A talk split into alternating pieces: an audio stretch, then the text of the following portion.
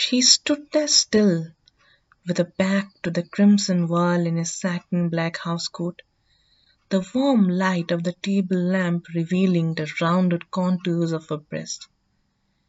The middle aged man, sipping a cup of tea in his wobbly wheelchair, went towards his beautiful mistress. She slowly stepped forward and placed her right leg on his thigh.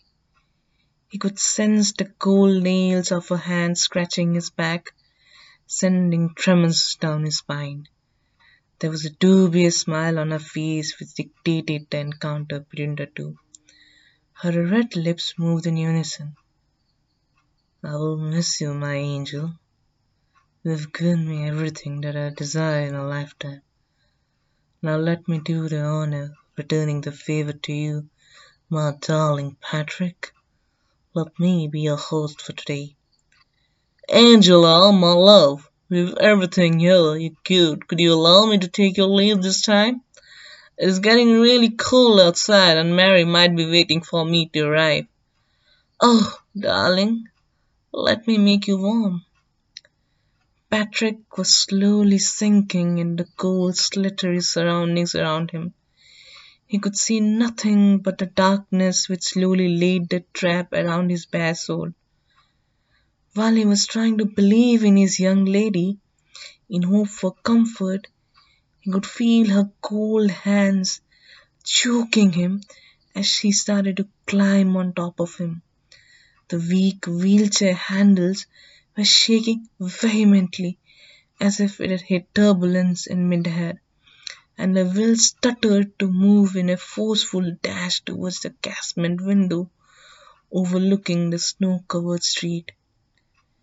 He was trying to grasp some breath amidst the cacophony which had grabbed him by his senses. The clattering sound of the snowflakes falling from the dark sky on the tin roof fell like blades cutting through his numb body. There was a blanket of stillness that surrounded Patrick as the table lamp started to blink, casting a silhouette of the idol on the wall. He gathered all the strength and courage as he tried hard to shove her off him, in a bid to recover his senses, which had disappeared into animosity of the cold surroundings around him. In a bid to pacify her, Patrick pulled her towards him and took her by the face.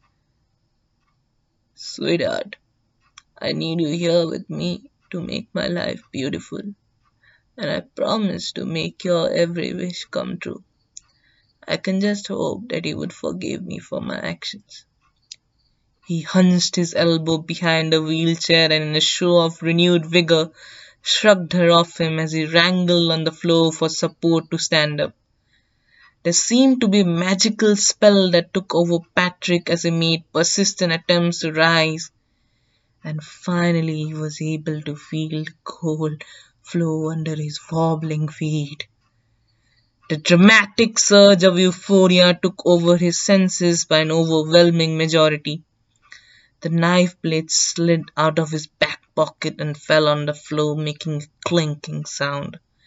As Patrick remembered his betrayal, he was no human anymore. He had slowly turned into a bloodthirsty monster. There was a wry laugh that was visible on his face as he stabbed her in the chest, cutting through her muscles, creating a bloody mess on the floor. The attack continued through the night as its outburst left inch-deep marks on her body. The corpse lay there bare in the arms of Patrick as he placed her corpse out on the cold veranda and stood there watching it slowly turn blue.